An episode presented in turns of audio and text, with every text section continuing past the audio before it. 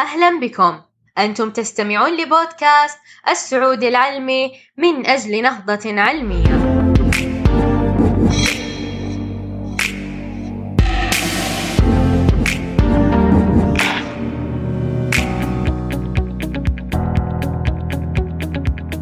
هل تذكر تلك المرة التي كنت تشاهد فيها التلفاز؟ وفي نفس الوقت كنت تراقب شاشة هاتفك النقال؟ معظمنا يقوم بهذا كل يوم. وهذه الظاهرة تعرف باسم المشاهدة الثانية. وتبين في بحث جديد عرض لأول مرة في الاجتماع السنوي للجمعيات الأكاديمية لطب الأطفال في سان دييغو أن هذه الرغبة المتأصلة فينا للقيام بمهام متعددة في وقت واحد تبدأ منذ نعومة أطفالنا حيث وجد هذا البحث أنه ليس وحدهم البالغين من يقوم بمحاولة القيام بمهام متعددة بل وحتى الأطفال في عمر السنتين.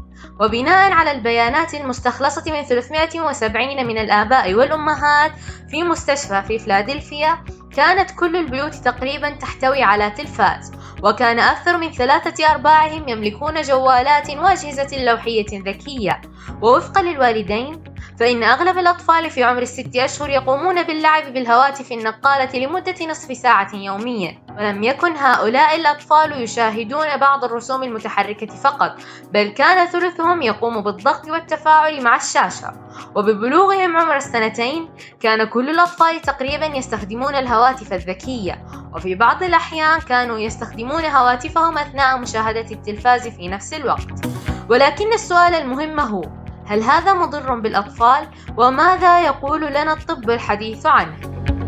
تعتقد الجمعية الأمريكية لطب الأطفال أنه حقا مضر للأطفال ولا يقتصر الضرر على المشاهدة الثانية فقط إنما تقول الجمعية أن على الأطفال عدم مشاهدة الشاشات بتاتا وذلك بحجة أن الأطفال بإمكانهم التعلم وبشكل أسرع بكثير عندما يتفاعلون مع بيئتهم والناس حولهم على عكس التفاعل مع الشاشات ولكن الباحثون في هذه الدراسة يقولون بأننا لا نعلم مدى تأثير الأجهزة الذكية على أدمغة الأطفال. فهذه التقنية حديثة نوعا ما ونحتاج إلى وقت أطول لمعرفة مدى تأثيرها علينا وعلى أطفالنا.